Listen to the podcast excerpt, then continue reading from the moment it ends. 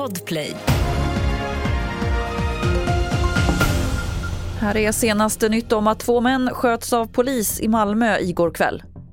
Malmöpolisen kallades till ett härberge för hemlösa vid tio tiden igår kväll för att hjälpa ambulanspersonal som var ditlarmade efter att boendet slagit larm om psykisk ohälsa.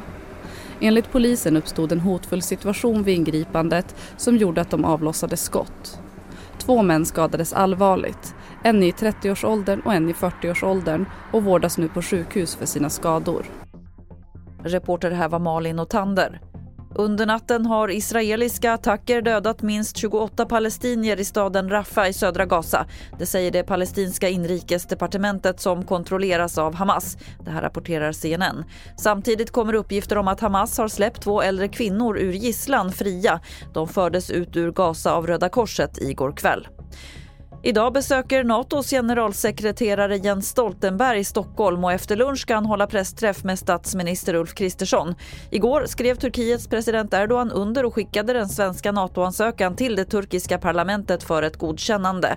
Men när den blir godkänd är fortsatt oklart. Fler nyheter finns på tv4.se. Jag heter Lotta Wall.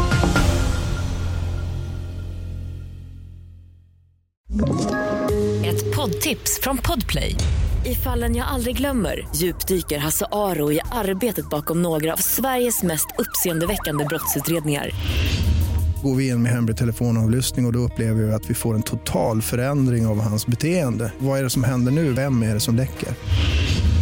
Och så säger han att jag är kriminell, jag har varit kriminell i hela mitt liv men att mörda ett barn, där går min gräns. Nya säsongen av Fallen jag aldrig glömmer på Podplay.